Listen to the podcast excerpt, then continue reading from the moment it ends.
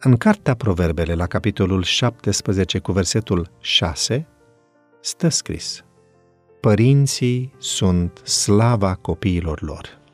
Primii oameni pe care îi cunosc copiii și în care învață să aibă încredere sunt părinții lor.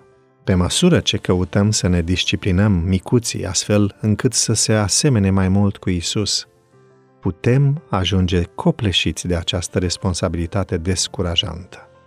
Știm despre noi că suntem imperfecți, așa că trebuie să ne reamintim că prima responsabilitate este să ne îndreptăm privirea spre Isus, iar de aici vor pleca toate celelalte lucruri. Dacă ne dorim ca odraslele noastre să-L cunoască pe Isus, cea mai eficientă metodă este să l arătăm chiar noi. Trebuie nu doar să le vorbim despre Isus, ci faptele noastre să confirme ceea ce spunem. Ca regula de la școală, spune și arată în același timp. Una e când un copil le povestește prietenilor despre pisica lui și alta este să aducă pisica la școală ca ei să o vadă cu ochii lor. De-a lungul anilor mi-am dezvoltat obiceiul de a mă ruga și de a studia din Biblie în fiecare dimineață. Fără să realizez, copiii mă urmăreau. Ei sunt mari acum și au la rândul lor familii, dar amândoi mi-au urmat exemplul, spune autoarea. Cine s-ar fi gândit? Faptele noastre demonstrează ce credem noi despre Dumnezeu. Este important să reflectăm pe Hristos cel viu și adevărat și să avem o relație activă cu El. Grăbește-te, mototolule! Am țipat la băiatul meu de clasa întâi.